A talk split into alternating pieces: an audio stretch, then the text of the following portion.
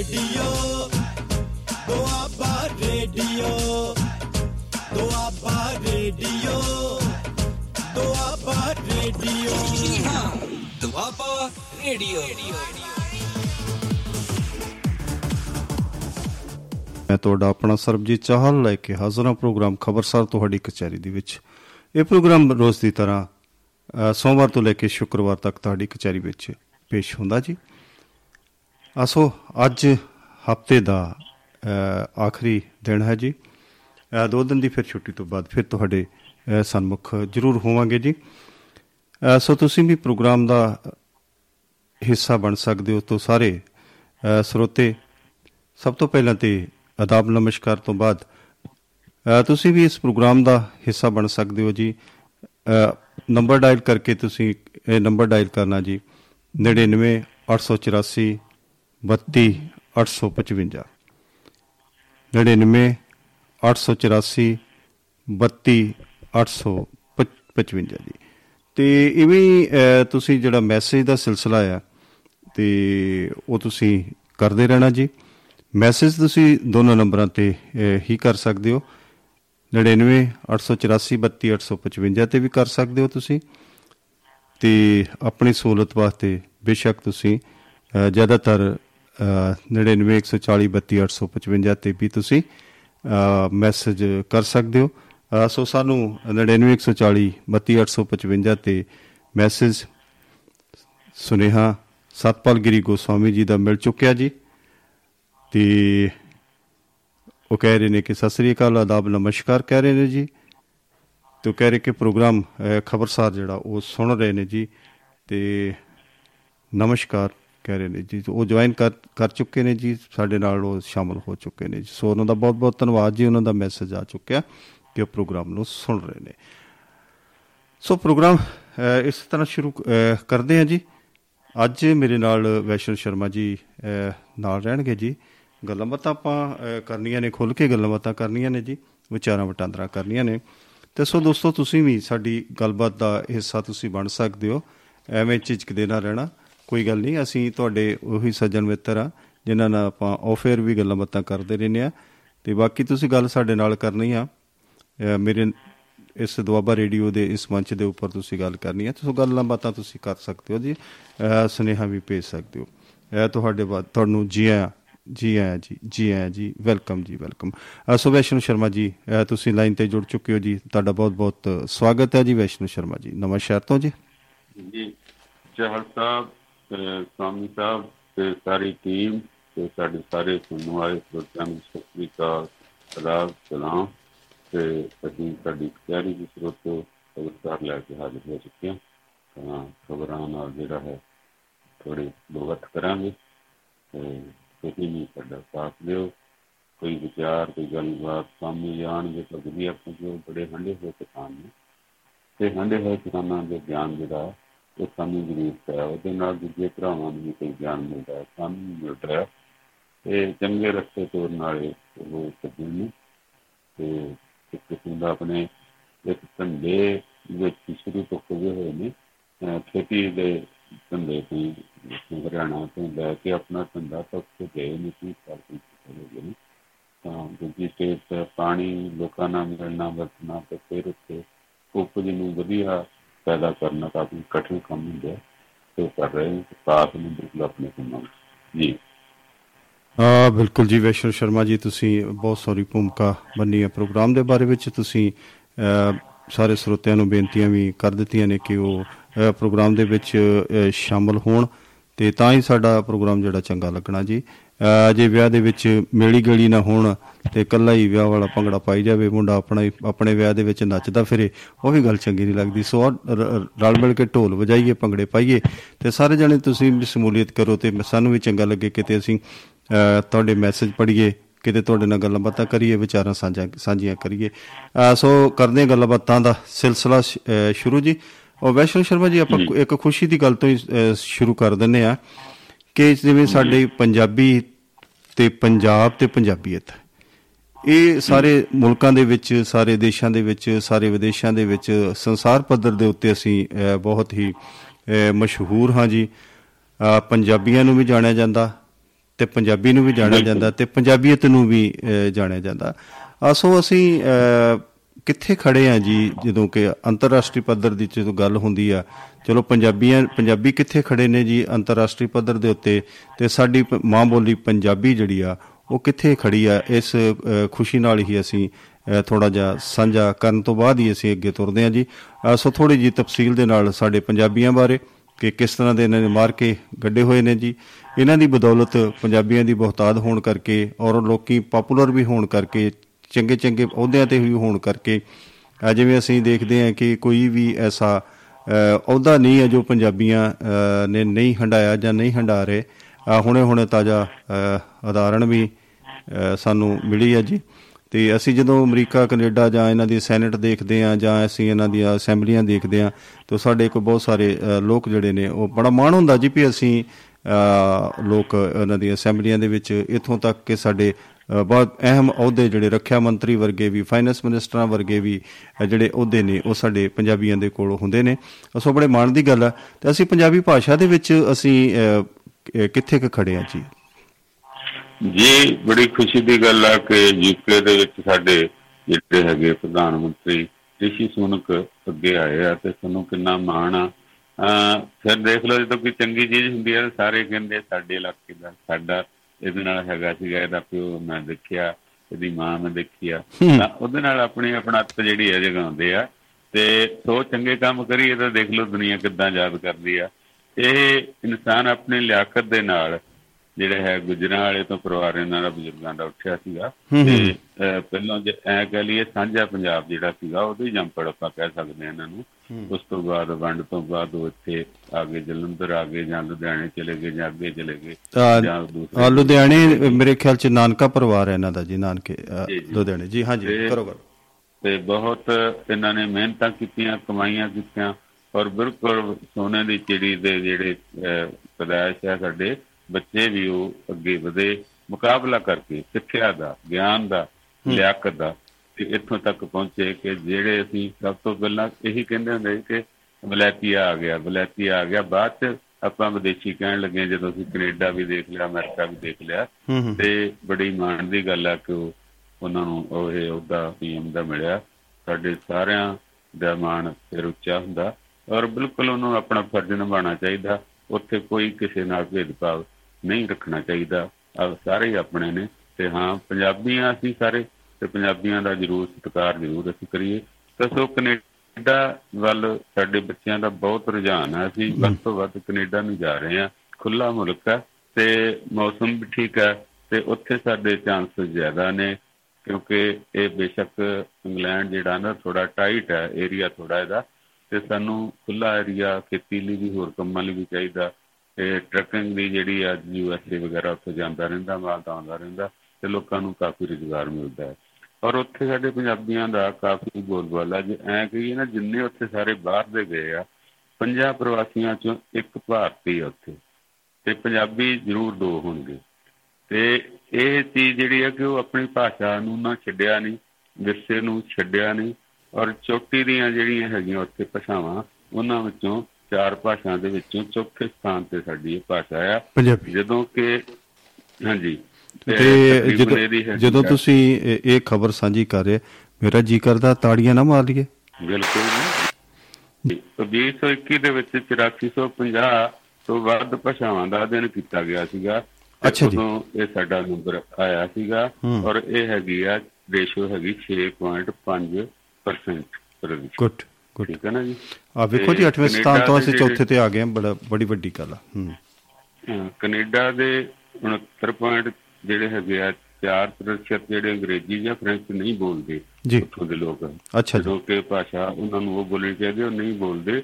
ਤੇ ਉੱਥੇ ਅਰਬੀ ਜਿਹੜੀ ਆ ਉਹ ਬੋਲੀ ਜਾਂਦੀ ਆ 10.3% ਬਿਲਕੁਲ। ਤੇ ਡਗਲਸ ਡਗਲੌਗ ਬੋਲੀ ਜਾਂਦੀ ਆ 8.4 ਅੱਛਾ ਜੀ। ਤੇ ਮੈਡਰਨ ਬੋਲੀ ਜਾਂਦੀ ਆ 7.9 ਹੂੰ, ਤੇ। ਪੰਜਾਬੀ ਬੋਲੀ ਜਾਂਦੀ 6.5% ਗੁੱਡ। ਵੈਰੀ ਗੁੱਡ ਬਹੁਤ ਅੱਛੀ। ਤੇ ਅੰਗਰੇਜ਼ੀ ਜਿਹੜੀ ਆ ਉਹ ਬਿਲਕੁਲ ਚਾਰਾਂ ਤੋਂ ਇੱਕ ਜਣਾ ਹੀ ਬੋਲਦਾ। ਅੱਛਾ ਜੀ। ਮਤਲਬ ਘੱਟ ਬੋਲਦੇ ਆਪਣੇ ਲੋਕਲ ਭਾਸ਼ਾਵਾਂ ਹੀ ਜ਼ਿਆਦਾ ਵਰਤਦੇ ਆ। ਔਰ ਸਾਨੂੰ ਮਾਣ ਆ, ਖਾਣਾ ਜੇ ਸਾਡੀ ਬੋਲੀ ਨੂੰ ਮਾਣ ਉੱਥੇ ਮਾਨਤਾ ਆ ਤੇ ਸਾਡੇ ਖਾਣੇ ਨੂੰ ਸਾਡੇ ਪਹਿਰਾਵੇ ਨੂੰ ਤੇ ਸਾਡੇ ਜਿਹੜਾ ਹੈਗਾ ਨਿਯਮਾਂ ਅਸੀਂ ਆਪ ਹੀ ਰਹਿਣਾ ਕਿਉਂਕਿ ਅਸੀਂ ਜੇ ਜਿਸ ਦੇਸ਼ ਦੇ ਵਾਸੀ ਆ ਉਸ ਦੇਸ਼ ਦਾ ਹੀ ਇੱਜ਼ਤ ਜਿਵੇਂ ਕਹਿੰਦੇ ਮਾਨ ਸਾਹਿਬ ਕਹਿੰਦੇ ਨਾ ਉਹਨੂੰ ਮਾੜਾ ਨਹੀਂ ਕਹੀਦਾ ਉਹਦੇ ਗੁਣ ਗਾਈਦੇ ਉਹਦੀ ਤਰੱਕੀ ਲਈ ਅਰਦਾਸ ਕਰੀਦੀ ਆ। ਤਾਂ ਇਹੀ ਸਾਡਾ ਅਸਲ ਦੇ ਵਿੱਚ ਚੰਗੇ ਇਨਸਾਨ ਹੋਣ ਦਾ ਸਬੂਤ ਆ।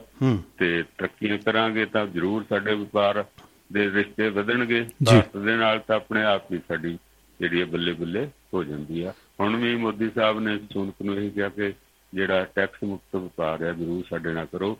ਭਾਰਤ ਨਾਲ ਤਾਂ ਕਿ ਸਾਡੀਆਂ ਚੀਜ਼ਾਂ ਸੌਖੀਆਂ।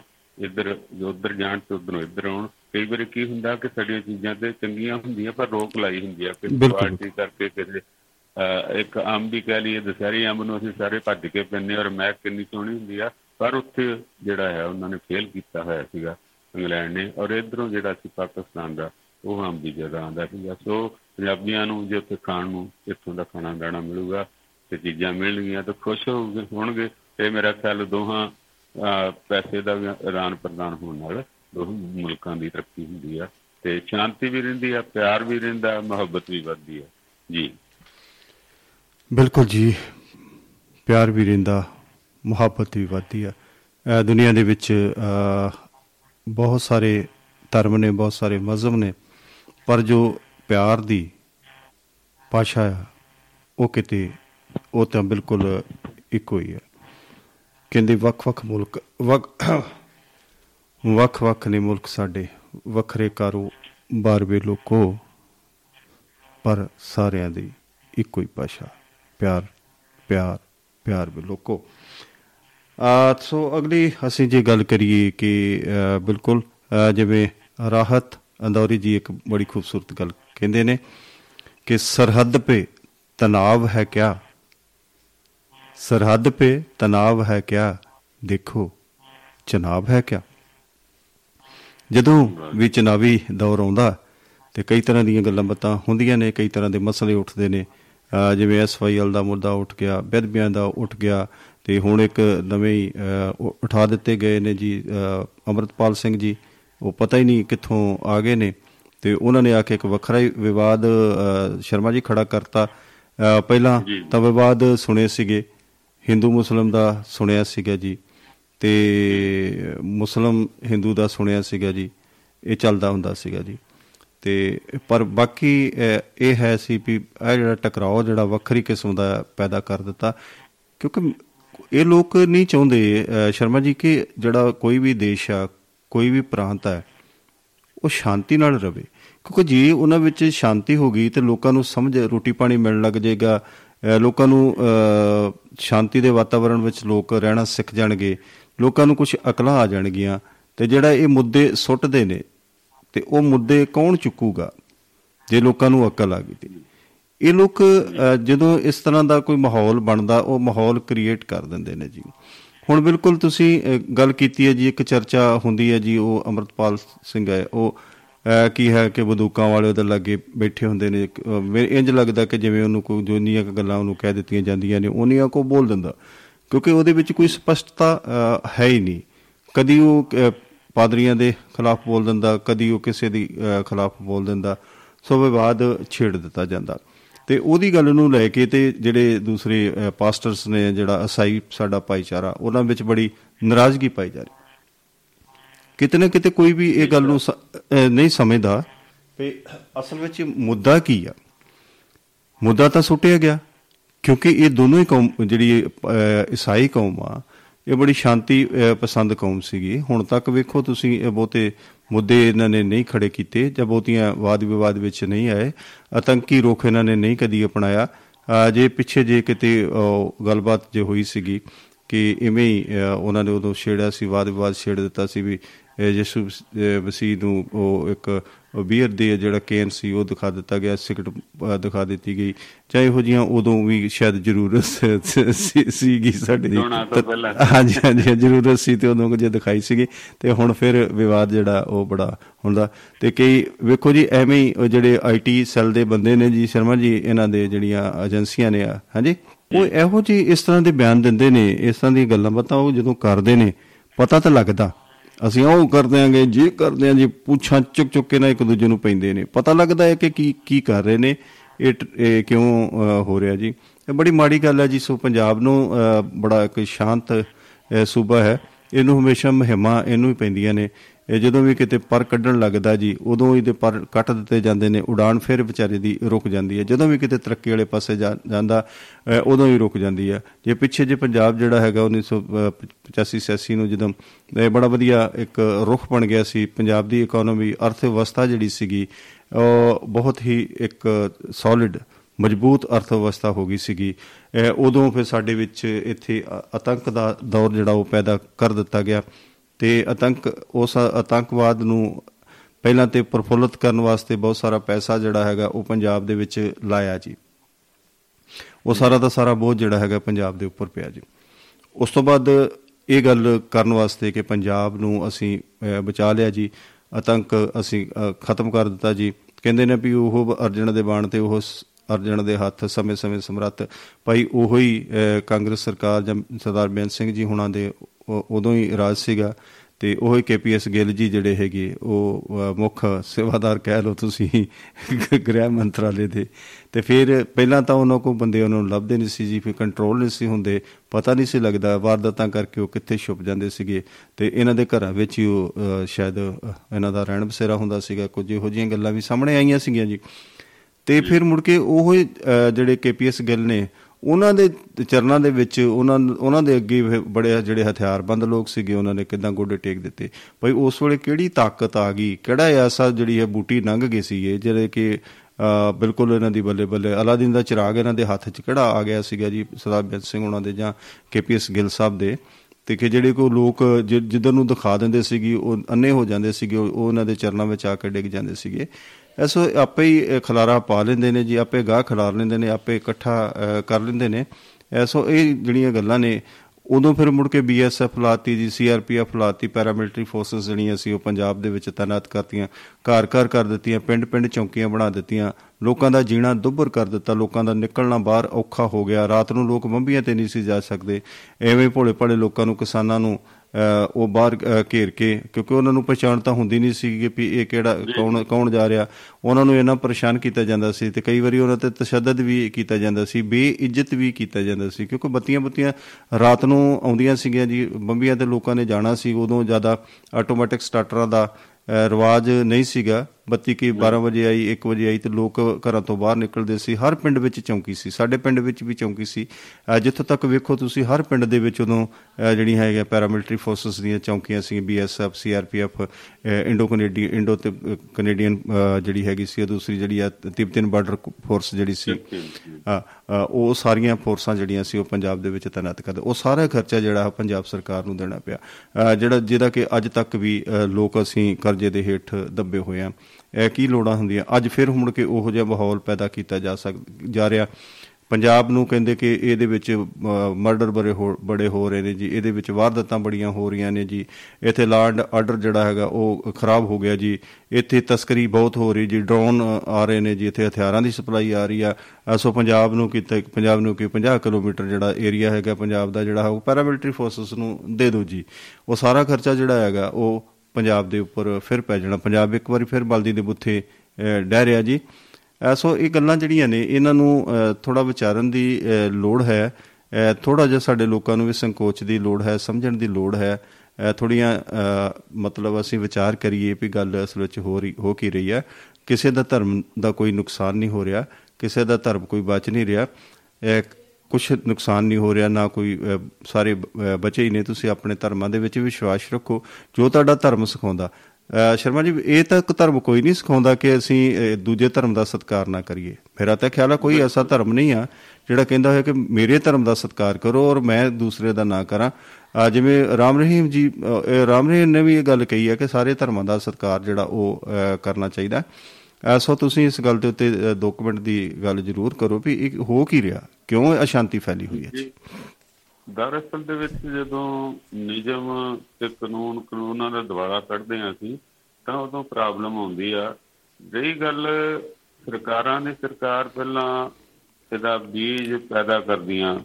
ਸੱਪ ਸਗੋੜੀਏ ਤਿਆਰ ਕਰਦੀਆਂ। ਜੀ ਜੀ ਜੀ। ਉਦੋਂ ਬਾਅਦ ਉਹਨਾਂ ਨੂੰ ਜਿਹੜਾ ਹੈ ਵੱਢਣਾ ਕੱਟਣਾ ਸ਼ੁਰੂ ਕਰ ਦਿੰਦੇ ਵੀ ਅਸੀਂ ਹੁਣ ਖਤਮ ਕਰ ਦਿੱਤੇ। ਭਾਵ ਇੱਕ ਖਰਚਾ ਤਾਂ ਉਹਨਾਂ ਨੂੰ ਪਾਲਣ ਦਾ ਉਹ ਵੀ ਪੰਜਾਬ ਦੇ ਸਿਰ।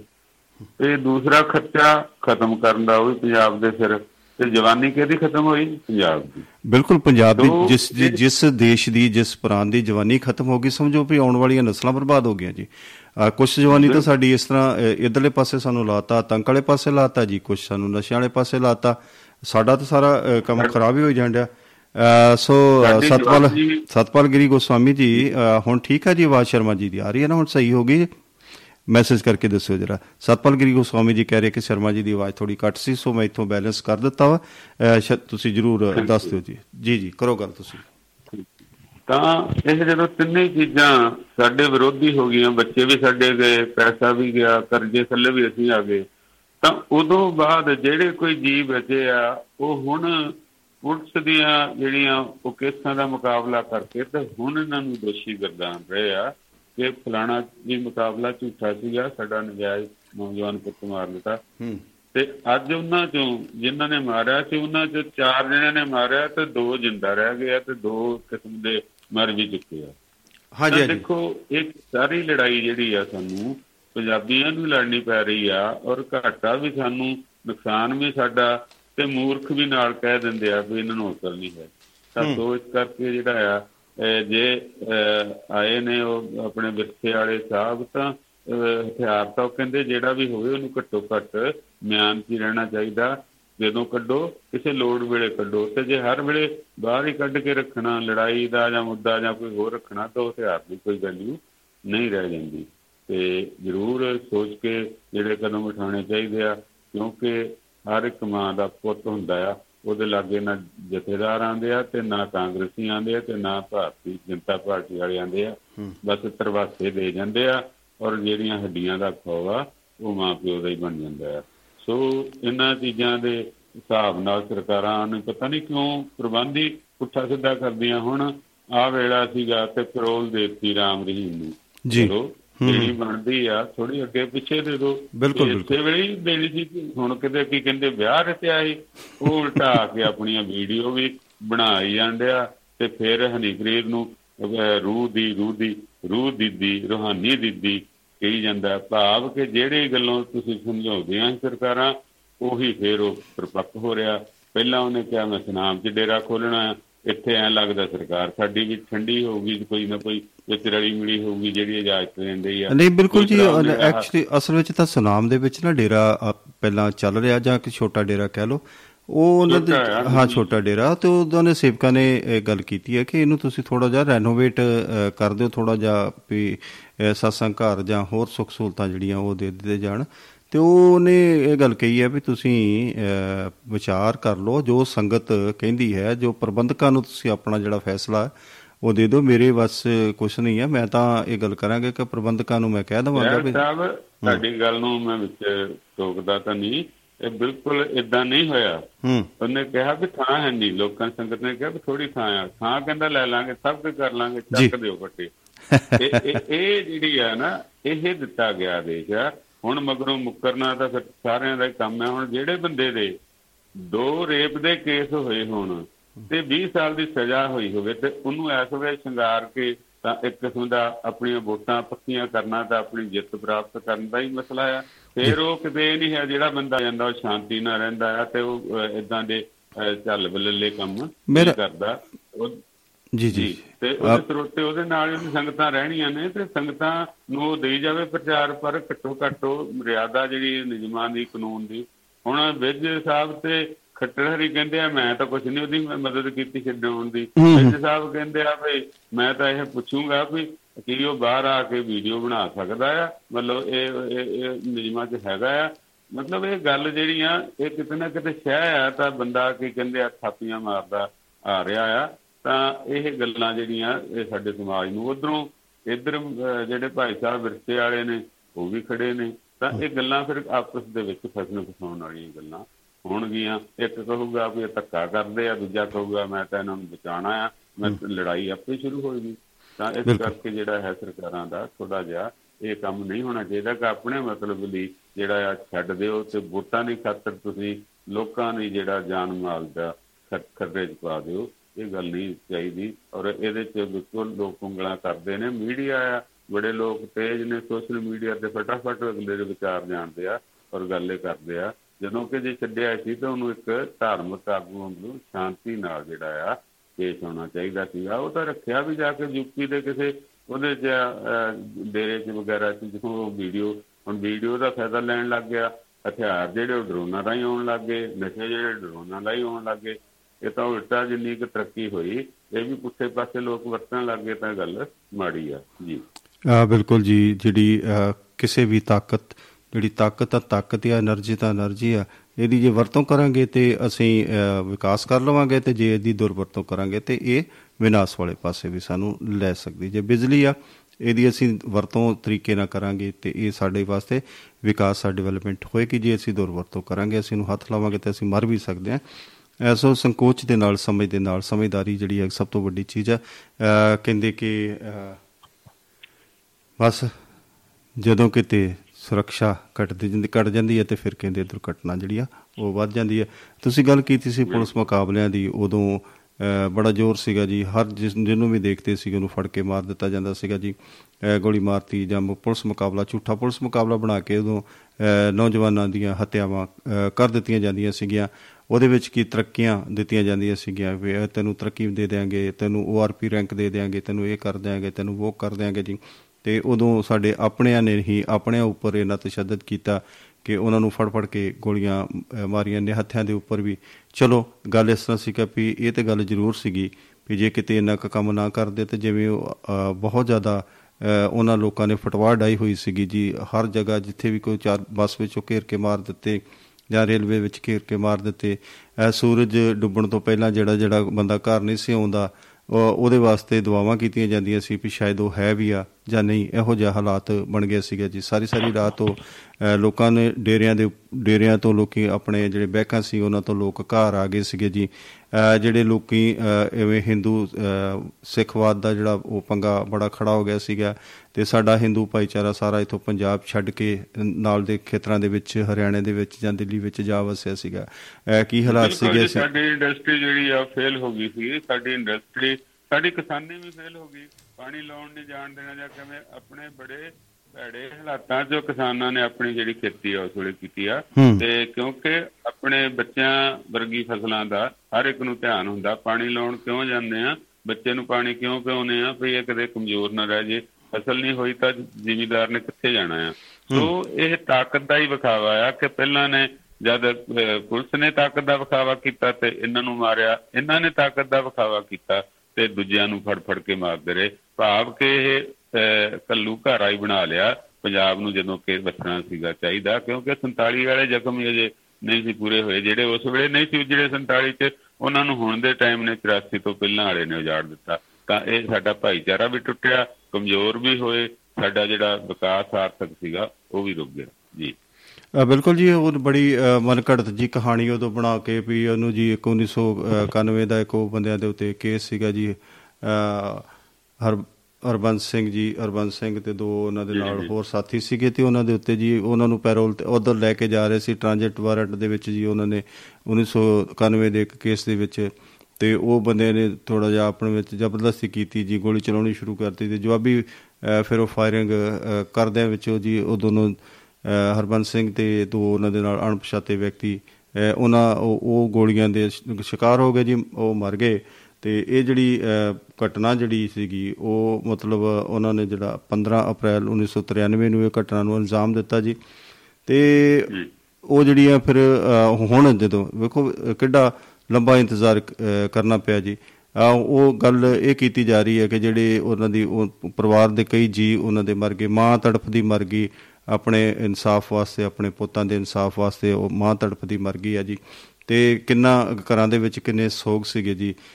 ਉਹਨਾਂ ਦਾ ਚਿਰਾਗ ਵੀ ਮਰ ਗਏ ਜਿਹੜੇ ਜਿਹੜੇ ਮਾਰਨ ਵਾਲੇ ਹਾਂ ਦੋ ਹਾਂਜੀ ਉਦੋਂ ਦੇ ਤਰਨਤਾਰਨ ਦੇ ਐਸਐਚਓ ਪੂਰਨ ਸਿੰਘ ਤੇ ਇੱਕ ਥਾਣੇਦਾਰ ਜਗੀਰ ਸਿੰਘ ਜੀ ਉਦੋਂ ਬੰਦੇ ਦੌਰਾਨੇ ਤਫਤੀਸ਼ ਦਾ ਕੇਸ ਦੇ ਦੌਰਾਨ ਹੀ ਮਰ ਗਏ।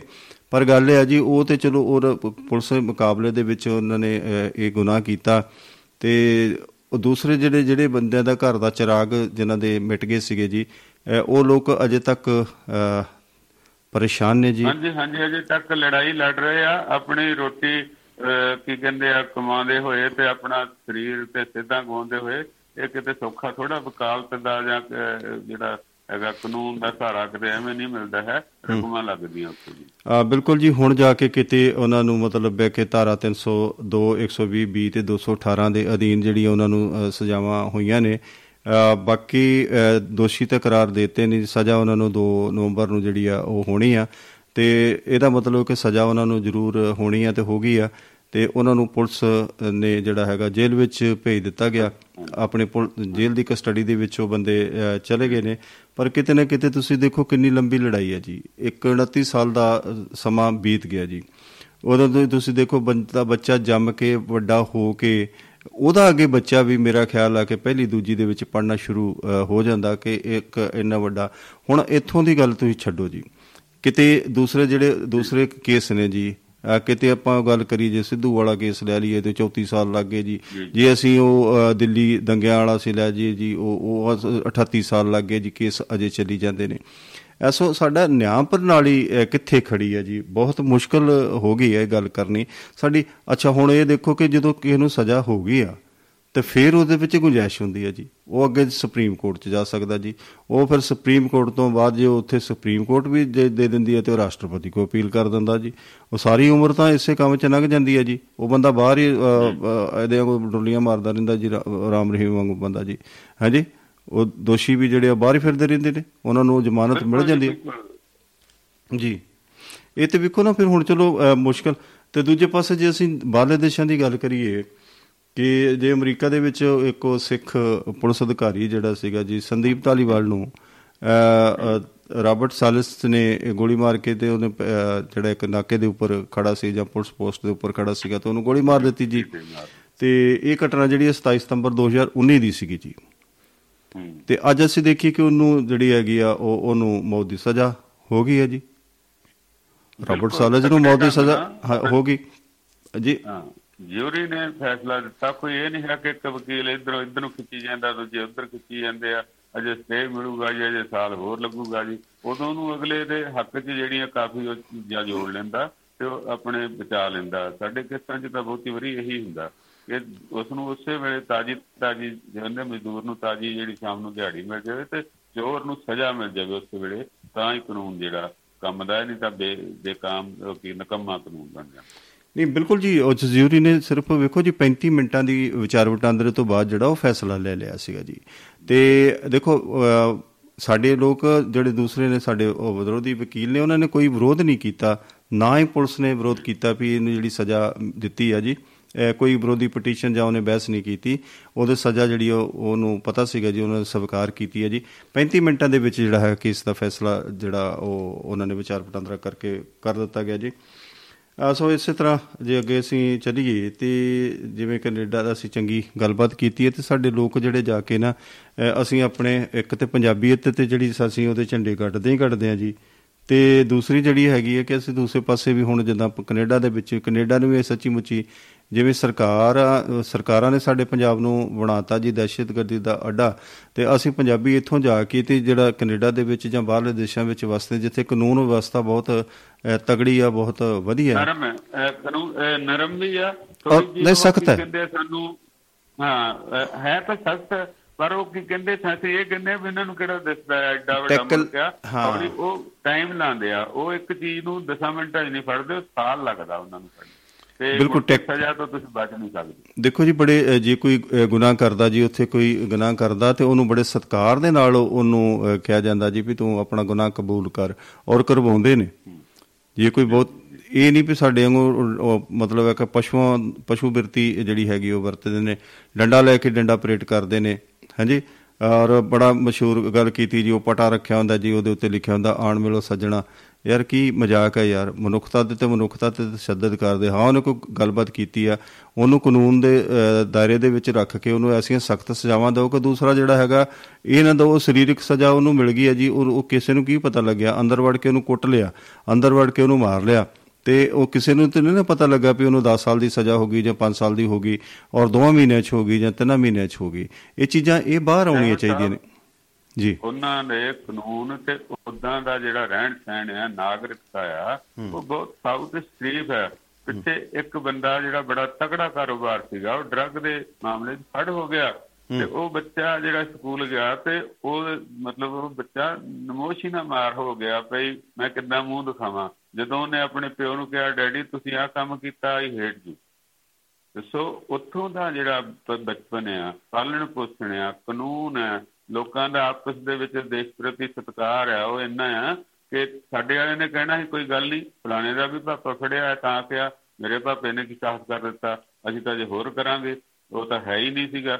ਯਾਨੀ ਅਸੀਂ ਅਹ, ਗਾਹਾਂ ਦੀਆਂ ਗਾਹਾਂ ਸਿਰ ਫਸਾਈ ਜਾਂਦੇ ਆ ਸੋ ਉੱਥੋਂ ਦੀ ਸ਼ਹਿਰੀਅਤ ਲਈ ਸਾਨੂੰ ਮੇਚੇ ਦਾ ਬਣਨਾ ਪਊਗਾ। ਅਸੀਂ ਕਿਤੇ ਕਿਲੋ ਅੱਧਾ ਕਿਲੋ ਦਾ ਕਾਰੋਬਾਰ ਨਹੀਂ ਕਰ ਰਹੇ ਕੁਇੰਟਲਾਂ ਨਾਲ ਉੱਥੇ ਕੰਮ ਕਰਨ ਰਹੇ ਆ ਜਿਹੜੇ ਵਰਜਿਤ ਚੀਜ਼ਾਂ ਉਹ ਅਸੀਂ ਕਰਦੇ ਆ ਪਤਾ ਨਹੀਂ ਸਾਨੂੰ ਕਿਉਂ ਇਹ ਇਹ ਲਾਗ ਅਸਲ ਪੈਸਾ ਲੁੱਟਣ ਦੀ ਪੈਸਾ ਬਣਾਉਣ ਦੀ ਜਿਹੜੀ ਬਣ ਗਈ ਆ ਸਾਡੇ ਨੇਤਾਵਾਂ ਨੇ ਕੋਈ ਸ਼ੁਰੂ ਕੀਤੀ ਕੁਝ ਸਾਡੇ ਸਮਗਲਿੰਗ ਦਾ ਕੰਮ ਹੋ ਗਿਆ ਕੁਝ ਅਸੀਂ ਨੌਜਵਾਨੀ 'ਚ ਅਹ, ਜਾਂਦੇ ਹੀ ਕਹਿੰਦੇ ਆ ਕਿ ਅਸੀਂ ਅਮੀਰ ਹੋ ਜਾਈਏ ਤਾਂ ਫਿਰ ਕਿਸੇ ਗੈਂਗ 'ਚ ਕਿਸੇ ਦਾ ਕੋਰੀਅਰ ਬਣ ਜਾਂਦਾ ਕੋਈ ਕਿਸੇ ਦਾ ਕੁਝ ਬਣ ਜਾਂਦਾ।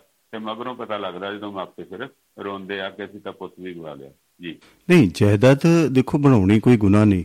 ਹੁਣ ਤੁਸੀਂ ਜੇ ਆਪਾਂ ਰਿਸ਼ੀ ਮੁਲਕ ਦੀ ਗੱਲ ਕਰੀਏ ਇੰਗਲੈਂਡ ਦੇ ਵਿੱਚ ਯੂਕੇ ਦੇ ਵਿੱਚ ਜਿਹੜੇ ਹੁਣ ਪ੍ਰਧਾਨ ਮੰਤਰੀ ਬਣੇ ਨੇ ਜੀ ਤੇ ਜਿਹੜੇ ਰਾਬਰਟ ਚਾਰਲਸ ਨੇ ਜਿਹੜੇ ਉੱਥੋਂ ਦੇ ਜਿਹੜੇ ਰਾਜਾ ਨੇ ਉਹਨਾਂ ਨਾਲੋਂ ਪ੍ਰਿੰਸ ਚਾਰਲਸ। ਪ੍ਰਿੰਸ ਚਾਰਲਸ ਆ ਜਿਹੜਾ ਤੇ ਉਹਦੇ ਵਿੱਚ ਉਹਦੇ ਉਹਦੀ ਜਿੰਨੀ ਜਾਇਦਾਦ ਹੈਗੀ ਜੀ ਉਹਦੇ ਨਾਲ ਇੱਕਦਮ ਦੁੱਗਣੀ ਜਾਇਦਾਦ ਜਿਹੜੀ ਹੈਗੀ ਆ ਉਹ ਰਿਸ਼ੀ ਮੁਲਕ ਮੁਲਕ ਦੀ ਆ। ਤੇ ਅਰਬਾਂ ਖਰਬਾਂ ਮਤਲਬ ਜਾਨੀ ਕਿ ਇਹ ਅਸੀਂ ਗੱਲ ਕਰੀਏ ਤੇ ਉਹਨੇ ਵੇਖੋ ਜੀ ਉਹਨੇ ਕਿਹੜੀ ਸਮਗਲਿੰਗ ਕੀਤੀ? ਉਹਨੇ ਕੰਮ ਕੀਤਾ ਜਾ ਕੇ।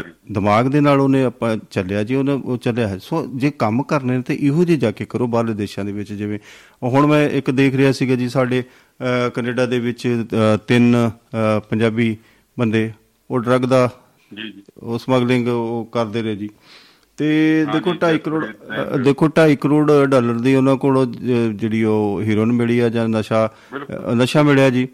ਅ, 70000 ਜਿਹੜਾ ਉਹਨਾਂ ਕੋਲ ਜਿਹੜੇ ਡਾਲਰ ਨੇ ਉਹ ਕੈਸ਼ ਮਨੀ ਮਿਲੀ। ਉਹ ਵਪਾਰ ਦੇ ਵਿੱਚ ਪੈਸਾ ਆਇਆ ਹੋਵੇਗਾ।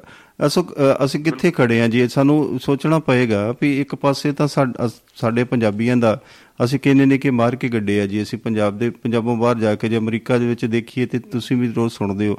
ਜਾਂ ਇੰਗਲੈਂਡ ਦੇ ਵਿੱਚ ਵੀ ਵੇਖੀਏ ਜਾਂ ਕੈਨੇਡਾ ਦੇ ਵਿੱਚ ਵੀ ਵੇਖੀਏ ਤੇ ਅਸੀਂ ਕਿੱਥੇ ਪਹੁੰਚ ਗਏ ਹਾਂ ਅਸੀਂ ਸੈਨੇਟ ਵਿੱਚ ਪਹੁੰਚ ਗਏ ਹਾਂ ਅਸੀਂ ਪਾਰਲੀਮੈਂਟ ਵਿੱਚ ਪਹੁੰਚ ਗਏ ਹਾਂ ਅਹ ਅਸੀਂ ਅਸੈਂਬਲੀਆਂ ਵਿੱਚ ਪਹੁੰਚ ਗਏ ਹਾਂ ਅਸੀਂ ਮੰਤਰੀ ਬਣ ਗਏ ਹਾਂ ਪਰ ਦੂਜੇ ਪਾਸੇ ਅਸੀਂ ਜਿਹੜੀਆਂ ਇਹੋ ਜਿਹੀਆਂ ਘਟਨਾਵਾਂ ਸਾਡੀਆਂ ਵਾਪਰਦੀਆਂ ਨੇ ਕਿ ਉਹ ਉਹਦੇ ਵਿੱਚ ਸਾਡੇ ਪੰਜਾਬੀ ਜਿਹੜੇ ਨੌਜਵਾਨ ਨੇ ਉਹ ਇਹਦੇ ਵਿੱਚ ਤਸਕਰੀ ਦੇ ਵਿੱਚ ਫੜੇ ਗਏ ਨੇ।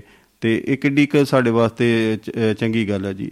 ਇਹ ਕਿੰਨੀ ਮਾੜੀ ਗੱਲ ਹੈਗੀ ਹੈ ਕਿ ਅਸੀਂ ਇਹਦੇ ਵਿੱਚ ਜਿਹੜੇ ਸਾਡੇ ਤਿੰਨ ਪੰਜਾਬੀ ਨੌਜਵਾਨਾਂ ਦਾ ਜਿਹੜੀ ਸ਼ਮੂਲੀਅਤ ਹੈ ਜੀ ਔਰ ਵੇਖੋ ਉਹਨਾਂ ਦੀਆਂ ਉਮਰਾਂ ਵੀ ਦੇਖੋ ਵੀ ਉਹ ਇੱਕ ਜਿਹੜਾ ਰਵਿੰਦਰ ਸਿੰਘ ਆ ਜੀ। ਬੋਪਰਾ ਹੈ ਤੇ ਉਹਦੀ 27 ਸਾਲ ਦੀ ਉਮਰ ਹੈ ਜੀ। ਇੱਕ ਮੁੰਡਾ ਜਸਪ੍ਰੀਤ ਹੈ ਜੀ ਉਹਦੀ 28 ਸਾਲ ਦੀ ਉਮਰ ਹੈ ਜੀ। ਤੇ ਇੱਕ ਗੁਰਦੀਪ ਗਾਖਲ ਹੈ ਜੀ। ਉਹਦੀ 35 36 ਸਾਲ ਦੀ ਉਮਰ ਹੈ ਜੀ।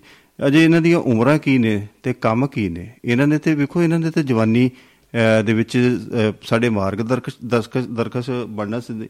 ਤੇ ਮਾਰਗਦਰਸ਼ਕ ਕੀ ਬਣਨਾ ਇਹਨਾਂ ਨੇ? ਤੇ ਇਹ ਤੇ ਸਾਡਾ ਤਾਂ ਸਗੋਂ ਬੇੜਾ ਗਰਕ ਕਰਤਾ। ਸਾਡੇ ਪੰਜਾਬੀਆਂ ਦਾ ਕਿਰਦਾਰ ਸਾਡੀ ਜਿਹੜੀ ਬਣਾਈ ਜਿੱਤਿਆ ਉਹਨੂੰ ਵੀ ਇਹ ਰੋਲ ਰਹੇ ਆ ਔਰ। ਸਾਡੇ ਵੱਲ ਉਂਗਲੀ ਕਰਨ ਦਾ ਮੌਕਾ ਦੇ ਰਹੇ ਆ। ਆ ਜਿਹੜੇ ਬੱਚਿਆਂ ਨੇ ਉੱਥੇ ਜਾ ਕੇ ਪੜ੍ਹ ਕੇ ਚੰਗੀਆਂ ਜਾਬਾਂ ਕਰਨੀਆਂ, ਉੱਪਰ ਜਾਣਾ, ਤਰੱਕੀਆਂ ਕਰਨੀਆਂ, ਉਹਨਾਂ ਦੇ ਰਸਤੇ ਵੀ ਇਹ ਬੰਦ ਕਰ ਰਹੇ ਆ। ਅਹ ਸਿਰਫ ਇਹੀ ਆ ਕਿ ਅਸੀਂ ਰਾਤੋਂ ਰਾਤ ਕਰੋੜ ਅਰਬਪਤੀ ਬਣ ਜਾਈਏ, ਤਾਂ ਕਿ ਆ ਕੀ ਫ਼ਰਕ ਪੈਂਦਾ, ਫਲਾਣਾ ਉਹ ਵੀ ਕਰਦਾ, ਇਹ ਵੀ ਕਰਦਾ। ਅਹ ਬਾਪ ਨੂੰ ਵੀ ਉਹ ਕਹਿੰਦੇ, ਬਾਪੂ, ਤੂੰ ਕੀ ਕਮਾਇਆ? ਸੀ ਆ ਦੇਖਿਆ, ਸਾਲ ਚ ਆ ਕੁਝ ਕਰ ਲਿਆ। ਇਹ ਗੱਲਾਂ ਸਾਡੇ ਸਮਾਜ ਨੂੰ ਅਹ ਗੁਰੂ ਨਾਨਕ ਦੇਵ ਜੀ ਦਾ ਰਾਹ ਦੱਸਿਆ, ਜਿਹੜਾ ਸੀ ਸੱਚਾ ਰਾਹ ਉਹਦੇ ਤੋਂ ਸਾਰੀਆਂ ਮੁਕਰਦੀਆਂ ਨੇ।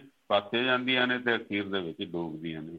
ਅਹ ਇਹ ਚੰਗਾ ਕੰਮ ਨਹੀਂ ਹੈ ਬੱਚਿਆਂ ਲਈ ਕਿਉਂਕਿ ਦੋ ਰੋਟੀਆਂ ਹਰ ਜੀਵ ਨੇ ਖਾਣੀਆਂ ਨੇ। ਇਹਨਾਂ ਲਾਲਚ ਨਾ ਕਰੋ ਕਿ ਤੁਸੀਂ ਸਾਰੀ ਦੁਨੀਆ ਤੁਹਾਡੇ ਤੇ ਥੂ ਥੂ ਕਰੇ। ਜੀ।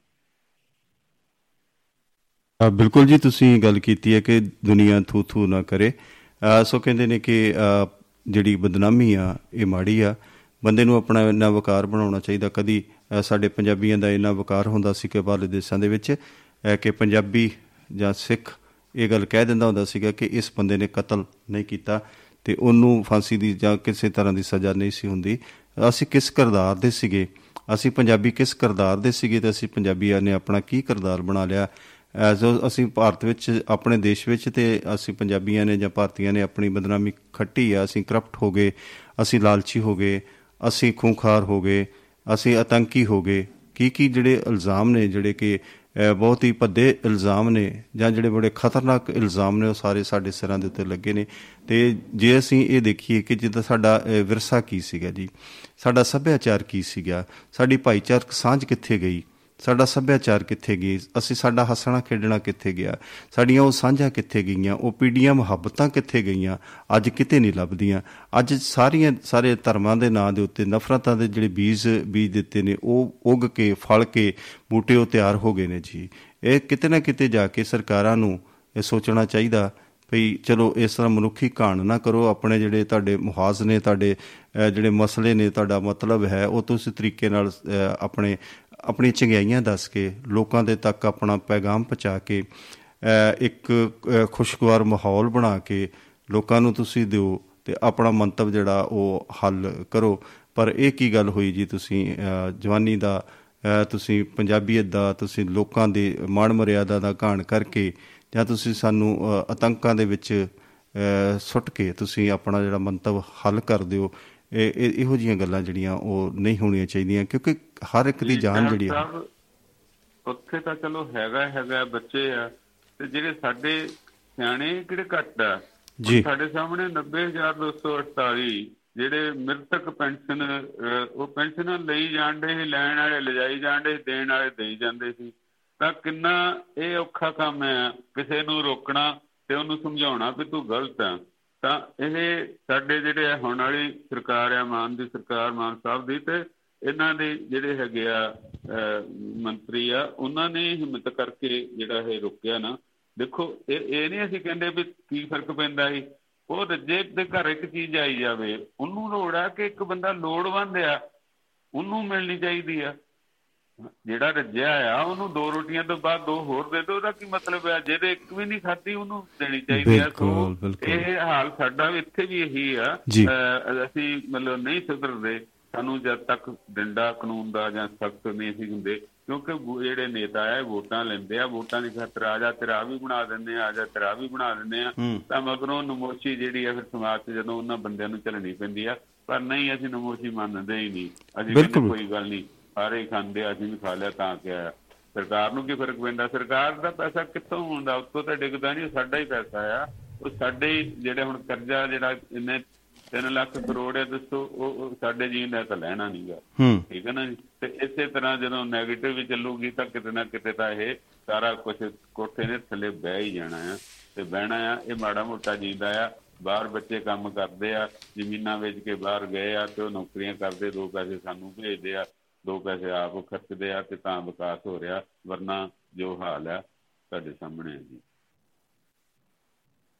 ਜਿਵੇਂ ਆਪਾਂ ਗੱਲ ਕਰਦੇ ਹਾਂ ਕਰਜ਼ਿਆਂ ਦੀ ਤੁਸੀਂ ਗੱਲ ਕੀਤੀ ਆ ਕਿ ਸਾਡੇ ਅ, ਪੰਜਾਬ ਸਰਕਾਰ ਨੂੰ ਵੀ ਹੁਣ ਅ, ਕਰਜ਼ੇ ਉਤਾਰਨ ਕਰਕੇ ਕਰਜ਼ੇ ਵੀ ਲੈਣੇ ਪੈ ਰਹੇ। ਉਹਦਾ ਕਾਰਨ ਇੱਕ ਸਿੰਪਲ ਕਾਰਨ ਹੈ ਜੀ ਵੀ ਅਸੀਂ ਸਾਰੇ ਜਿਹੜੇ ਆਮਦ ਦੇ ਜਿਹੜੇ ਕੋਈ ਆਮਦਨ ਵਾਸਤੇ ਜਿੰਨੇ ਵੀ ਸਰਕਾਰਾਂ ਦੇ ਸੋ- ਅ, ਹੁੰਦੇ ਨੇ ਅ, ਸੋਮੇ ਹੁੰਦੇ ਨੇ ਸਾਰਿਆਂ ਤੇ ਤਾਂ ਅਸੀਂ ਪਾਬੰਦੀਆਂ ਲਾਈ ਜਾ ਰਹੇ ਹਾਂ। ਵੀ ਇਹ ਨਹੀਂ ਹੋਣਾ ਚਾਹੀਦਾ ਜੇ ਨਹੀਂ ਹੋਣਾ ਚਾਹੀਦਾ। ਅ, ਸੋ ਇਸੇ ਕਰਕੇ ਵੇਖੋ ਨਾ ਜੀ ਤੁਸੀਂ ਇਹ ਦੇਖੋ 11000 ਅ, ਤੇ 400 ਕਿੰਨੇ ਕਰੋੜ ਰੁਪਈਆ ਜਿਹੜਾ ਨਾ ਉਹ ਸਰਕਾਰ ਨੂੰ 464 ਕਰੋੜ ਰੁਪਈਆ ਜਿਹੜਾ ਅ, ਉਹ ਕਰਜ਼ਾ ਲੈਣਾ ਪਿਆ। ਪਰ ਚਲੋ ਇਹ ਗੱਲ ਹੈਗੀ ਹੈ ਕਿ ਬੈਲੈਂਸ ਆਇਆ ਜੀ ਉਨੀ ਉਹਦੇ ਤੋਂ ਜ਼ਿਆਦਾ ਇਹਨਾਂ ਨੇ ਅਦਾਇਗੀ ਵੀ ਕਰ ਦਿੱਤੀ ਆ। ਪਰ ਕਿਤੇ ਨਾ ਕਿਤੇ ਜੋ ਸਰਕਾਰ ਨੇ ਰੈਵਨਿਊ ਦੇ ਜਿਹੜੇ ਦਾਅਵੇ ਕੀਤੇ ਸੀ ਪਿੱਛੇ ਕਿ ਇੰਨੇ ਪਰਸੈਂਟ ਹੋ ਗਿਆ ਜੀ ਅ, ਉਹਦੇ ਵਿੱਚ ਇੱਕ ਬਹੁਤੇ ਜ਼ਿਆਦਾ ਜਦੋਂ ਅਸਲੀਅਤ ਜਿਹੜੀ ਦੇਖੀ ਜਾਏ ਨਾ ਸ਼ਰਮਾ ਜੀ ਜੇ ਅਸੀਂ ਉਸ ਚੀਜ਼ ਨੂੰ ਦੇਖਦੇ ਹਾਂ ਨਾ ਜਿੰਨੇ ਦਾਅਵੇ ਕੀਤੇ ਗਏ ਸੀਗੇ ਉਹਦੇ ਵਿੱਚ ਕੋਈ ਵਾਧਾ ਤਾਂ ਜ਼ਰੂਰ ਦਰਜ ਕੀਤਾ ਗਿਆ ਹੈ ਕਿ ਪਰ ਬਹੁਤ ਘੱਟ ਹੈ। ਕਿਉਂਕਿ ਉਹਦੇ ਚ ਹੁੰਦਾ ਕੀ ਆ? ਵੀ ਜਦੋਂ ਅਸੀਂ ਕੋਈ ਵੀ ਗੱਲ ਜਿਹੜੇ ਸਰਕਾਰ ਨੇ ਸਰਕਾਰ ਕੋਲ ਜਿਹੜੇ ਟੈਕਸਾਂ ਟੈਕਸਾਂ ਦਾ ਪੈਸਾ ਆਉਣਾ ਹੋਰ ਜਿਹੜਾ ਰੈਵਨਿਊ ਇਕੱਠਾ ਕਰਨਾ ਉਹਦਾ ਆਉਣਾ ਜੀ। ਐਕਸਾਈਜ਼ ਡਿਊਟੀ ਆਉਣੀ ਆ ਸਟੈਂਪ ਡਿਊਟੀ ਆਉਣੀ ਆ ਅ, ਇਹਦੇ ਵਿੱਚ ਸਾਡਾ ਜਿਹੜਾ ਹੈਗਾ ਉਹ ਅ, ਜਿਹੜਾ ਇਧਰ ਖੇਤਾਂ ਦਾ ਜਾਂ ਜਾਂ ਰਜਿਸਟਰੀਆਂ ਦਾ ਅ, ਜਿਹੜਾ ਆਉਣਾ ਅ, ਮਾਲ ਵਿਭਾਗ ਵੱਲੋਂ ਸਾਡੇ ਕੋਲ ਪੈਸੇ ਆਉਣੇ ਨੇ ਜਾਂ ਹੋਰ ਰਜਿਸਟ੍ਰੇਸ਼ਨਾਂ ਜਿਹੜੀਆਂ ਅਸੀਂ ਕਰਾਉਂਦੇ ਨੇ ਗੱਡੀਆਂ ਦੀਆਂ ਕਰਾਵਾਂਗੇ ਇਧਰ ਕਰਾਵਾਂਗੇ ਇੰਸ਼ੋਰੈਂਸ ਕੰਪਨੀਆਂ ਵੱਲੋਂ ਪੈਸੇ ਆਉਣੇ ਨੇ ਜਾਂ ਅਸੀਂ ਹੁਣ ਵੇਖੋ ਸਾਰੇ ਰਸਤੇ ਤੇ ਅਸੀਂ ਬੰਦ ਕਰ ਦਿੱਤੇ ਪਿੰਡਾਂ ਦੇ ਪਿੰਡਾਂ ਦੇ ਵਿੱਚ ਵੀ ਕੋਈ ਇਸ ਆਮਦਨ ਦਾ ਕੋਈ ਸਾਧਨ ਨਹੀਂ ਜੀ ਸਾਰਾ ਲੋਕ ਅ, ਖਰਚੇ ਵਾਲੇ ਸਾਧਨ ਸਭ ਕੁਝ ਪਿੰਡਾਂ ਦੇ ਵਿੱਚ ਵੀ ਸਭ ਖਰਚੇ ਵਾਲੇ ਨੇ ਜੀ। ਬੜ ਬੜੀਆਂ ਵੱਡੀਆਂ ਟੈਂਕੀਆਂ ਲਾਈ ਜਾਂਦੇ ਨੇ ਬੇਅਦਬੀ। ਉਹ ਦੂਸਰਾ ਕੀ ਹੈ ਪਾਣੀ ਜਦੋਂ ਹੈਗਾ ਉਹ ਪਾਉਂਦਾ ਨਹੀਂ ਕੋਈ ਲਵਾਉਂਦਾ ਨਹੀਂ ਜੀ। 800 ਰੁਪਈਆ ਬਿੱਲ ਹੁੰਦਾ ਸਾਲ ਦਾ ਉਹ ਵੀ ਕੋਈ ਭਰਦਾ ਨਹੀਂ। ਫਿਰ ਟੂਟੀਆਂ ਉੱਥੇ ਖੁੱਲੀਆਂ ਛੱਡੀਆਂ ਜਾਂਦੇ ਨੇ। ਕਰੋੜਾਂ ਅਰਬਾਂ ਰੁਪਏ ਜਿਹੜੇ ਹੈਗੇ ਆ ਇਸ ਤਰ੍ਹਾਂ ਅ, ਸ਼ੁੱਧ ਜਲ ਯੋਜਨਾ ਦਾ ਵਹ ਕਰਕੇ ਤੇ ਉਹ ਜੀ ਸਾਰਾ ਇੰਨਾ ਨੁਕਸਾਨ ਹੋ ਰਿਹਾ। ਅਸੀਂ ਕਿਉਂ ਨਹੀਂ ਸਮਝਦੇ ਵੀ ਜੀ ਇਹ ਲੋਕ ਜਿਹੜੇ ਨੇ ਵੀ ਇਹ ਯਾਰ ਪਾਣੀ ਜਿਹੜਾ ਅ, ਟੈਂਕੀ ਬਣਾਈ ਆ ਜਾਂ ਇਹ ਪਾਣੀ ਦਾ ਸਪਲਾਈ ਹੈਗੀ ਆ ਅ, ਸਾਡਾ ਪਾਣੀ ਜ਼ਰੀਲਾ ਹੋ ਗਿਆ। ਉਹ 400 ਫੁੱਟ ਤੋਂ ਪਾਣੀ ਆਉਂਦਾ ਕਿਉਂ ਨਹੀਂ ਅਸੀਂ ਉਹਦੀ ਵਰਤੋਂ ਕਰਦੇ?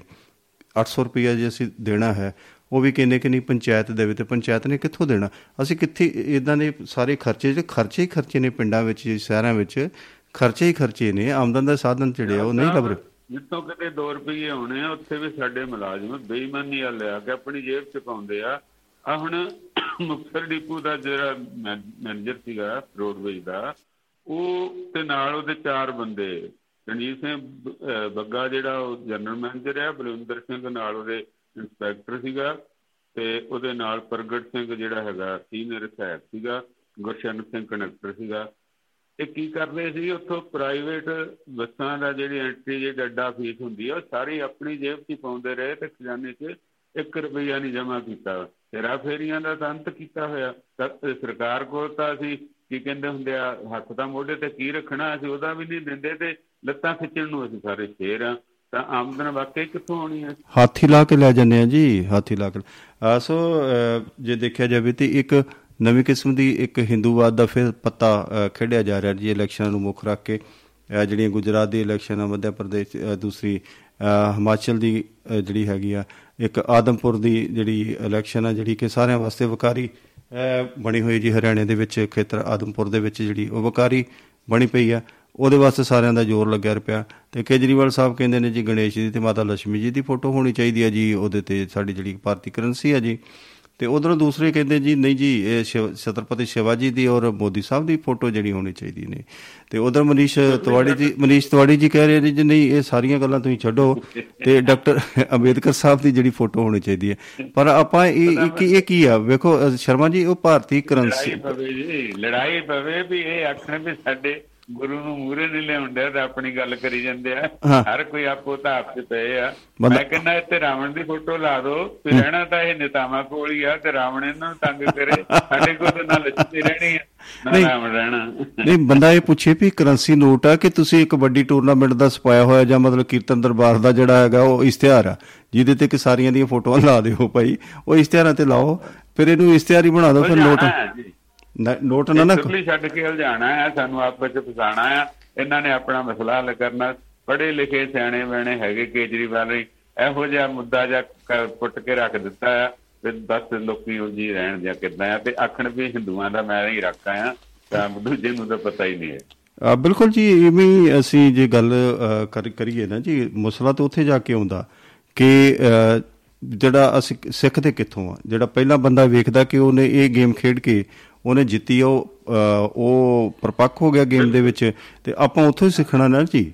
ਉਹੋ ਹੀ ਅਸੀਂ ਪੱਤੇ ਸੀਨੀਅਰ ਤੋਂ ਉਹੋ ਹੀ ਅਸੀਂ ਅਸੀਂ ਗੱਲਾਂ ਸਿੱਖਣੀਆਂ ਨੇ ਜਿੱਥੇ ਸਾਡੇ ਵੱਡੇ ਇਦਾਂ ਕਰਦੇ ਰਹੇ ਨੇ। ਇਵੇਂ ਇੱਕ ਹੋਰ ਮਸਲਾ ਜਿਹਾ ਇਹ ਆਇਆ ਤੁਸੀਂ ਕਰਪਸ਼ਨ ਦੀ ਗੱਲ ਕੀਤੀ ਆ। ਤੇ ਮੇਰੇ ਸਾਹਮਣੇ ਵੀ ਸਾਡੇ ਲਾਗੇ ਇੱਕ ਪਿੰਡ ਦੇ ਵਿੱਚ ਗੁਰਦਾਸਪੁਰ ਜ਼ਿਲ੍ਹੇ ਦੇ ਵਿੱਚ ਸੇਖਵਾ ਪੰਚਾਇਤ ਦਾ ਇੱਕ ਮਸਲਾ ਇਸੇ ਤਰ੍ਹਾਂ ਦਾ ਆਇਆ ਕਿ ਜਿਹੜੇ ਸਰਪੰਚ ਸਾਹਿਬ ਨੇ ਉਹ ਪੰਚਾਇਤ ਦੇ ਉੱਪਰ ਪਾਬੰਦੀਆਂ ਲੱਗੀਆਂ ਸੀਗੀਆਂ ਵੀ ਕੋਈ ਉਹਦੇ ਤੋਂ ਪੈਸਾ ਨਹੀਂ ਕਢਾ ਸਕਦਾ। ਤੇ ਉਹ ਸਾਰਾ ਰਿਕਾਰਡ ਵੀ ਉਹਦੇ ਕੋਲ ਸੀਗਾ ਪੰਚਾਇਤ ਸੈਕਟਰੀ ਤੋਂ ਕਹਿੰਦੇ ਨੇ। ਤੇ ਪਰ ਲੇਕਿਨ ਫਿਰ ਵੀ ਸਰਪੰਚ ਸਾਹਿਬ ਨੇ ਆਪਣੀਆਂ ਜਿਹੜੇ ਹੈਗੇ ਉਹ ਚੈੱਕ ਦੇ ਉੱਪਰ ਆਪਣੇ ਦਸਤਖਤ ਕੀਤੇ ਤੇ ਉਹਦੇ ਸੈਕਟਰੀ ਦੇ ਜਾਲੀ ਦਸਤਖਤ ਕਰਕੇ ਜੀ ਉਹ ਕਢਾ ਲਏ। ਹੁਣ ਮਸਲਾ ਇਹ ਹੈ ਵੀ ਅਗਲੇ ਨੇ ਮੁੱਦਾ ਚੁੱਕ ਦਿੱਤਾ ਤੇ ਉਹ ਸਾਰਾ ਸਿਲਸਿਲਾ ਜਿਹੜਾ ਉਹ ਹੁਣ ਉਹ ਉਧੜ ਗਿਆ ਜੀ। ਤੇ ਹੁਣ ਕਹਿੰਦਾ ਜੀ ਮੈਨੂੰ ਪਤਾ ਹੀ ਨਹੀਂ ਸੀ ਕਿ ਪਾਬੰਦੀਆਂ ਲੱਗੀਆਂ ਨੇ। ਐਸੋ 2 ਮਿੰਟ ਦੀ ਰਹਿ ਗਏ ਨੇ ਕਿ ਇੱਕ ਦੋ ਖਬਰਾਂ ਜਿਹੜੀਆਂ ਨੇ ਮੈਂ। ਉਹ ਤੁਹਾਡੀ ਇਜਾਜ਼ਤ ਦੇ ਨਾਲ ਕਰ ਲਓ ਜੀ ਕਰ ਲਓ ਜੀ। ਤੇ ਇਹ ਸਾਰਾ ਜਿਹੜਾ ਸਿਲਸਿਲਾ ਇਦਾਂ ਹੀ ਚੱਲੀ ਜਾ ਰਿਹਾ ਜੀ। ਤੇ ਗੱਲਾਂ ਇਹ ਵੇਖਿਆ ਜਾਵੇ ਜੇ ਅਸੀਂ ਵੇਖਦੇ ਜਦੋਂ ਵੇਖਦੇ ਆ ਵੀ ਅੱਜ ਜਿਹੜੀਆਂ ਮੰਡੀਆਂ ਦੇ ਵਿੱਚ ਜਿਹੜਾ ਉਹ ਕਹਿੰਦੇ ਨੇ ਕਿ ਅਹ, 84 ਲੱਖ 48 ਹਜ਼ਾਰ 507 ਮੀਟ੍ਰਿਕ ਟਨ ਜਿਹੜੀ ਉਹ ਉਹ ਝੋਨਾ ਆ ਚੁੱਕਿਆ ਤੇ 11 ਪੁਆਇੰਟ 531 ਕਰੋੜ ਰੁਪਏ ਦੀ ਜਿਹੜੀ ਆ ਉਹ ਅਦਾਗੀ ਹੋ ਚੁੱਕੀ ਹੈ। ਇਵੇਂ ਹੀ ਅਹ, ਚਿੱਟੇ ਦਾ ਜਿਹੜਾ ਮਸਲਾ ਉਹ ਕਿਤੇ ਰੁਕਦਾ ਅ, ਨਜ਼ਰ ਨਹੀਂ ਆ ਰਿਹਾ ਜੀ। ਤੇ ਉਹ ਅਜੇ ਵੀ ਅ, ਚੱਲ ਰਿਹਾ ਜੀ। ਲੋਕੀ ਮਰ ਰਹੇ ਨੇ ਜੀ। ਅ, ਐਵੇਂ ਹੁਣੇ ਅੱਜ ਵੀ ਇੱਕ ਘਟਨਾ ਅ, ਵਾਪਰੀ ਆ। ਤੇ ਇਵੇਂ ਹੀ ਕੁਝ ਲੋਕਾਂ ਨੇ ਅਬੂ ਧਾਬੀ ਦੇ ਵਿੱਚ ਲੋਕ ਜਿਹੜੇ ਉਹ ਫਸੇ ਹੋਏ ਨੇ। ਅ, ਉਹਨਾਂ ਨੂੰ ਵੀ ਅ, ਛਡਾਉਣ ਵਾਸਤੇ ਜਿਹੜੀ ਹੈਗੀ ਆ ਉਹ ਪੰਜਾਬ ਸਰਕਾਰ ਨੂੰ ਅਪੀਲ ਕੀਤੀ ਆ। ਤੇ ਰਗਵ ਚੱਡਾ ਅ, ਵੀ ਕਹਿੰਦੇ ਨੇ ਕਿ ਅ, ਜਿਹੜੇ ਬਾਹਰਲੇ ਦੇਸ਼ਾਂ ਵਿੱਚ ਲੋਕ ਫਸੇ ਨੇ ਕੇਂਦਰ ਸਰਕਾਰ ਨੂੰ ਜਿਹੜਾ ਅ, ਉਹ ਅ, ਹੱਲ ਜਿਹੜਾ ਉਹਦਾ ਕਰਨਾ ਚਾਹੀਦਾ ਦਖਲਅੰਦਾਜ਼ੀ ਅ, ਦੇਣੀ ਚਾਹੀਦੀ ਆ ਤਾਂ ਕਿ ਉਹ ਅ, ਛੇਤੀ ਤੋਂ ਛੇਤੀ ਜਿਹੜੇ ਬੰਦੇ ਨੇ ਉਹ ਬਾਹਰ ਆ ਸਕਣ। ਤੇ ਇਸੇ ਤਰ੍ਹਾਂ ਅੱਜ ਦਾ ਪ੍ਰੋਗਰਾਮ ਇੱਥੇ ਹੀ ਸਮਾਪਤ ਹੁੰਦਾ ਸੋ ਬਹੁਤ ਬਹੁਤ ਮਿਹਰਬਾਨੀ ਜੀ। Doaba radio Doaba radio Doaba radio Doaba radio Doaba radio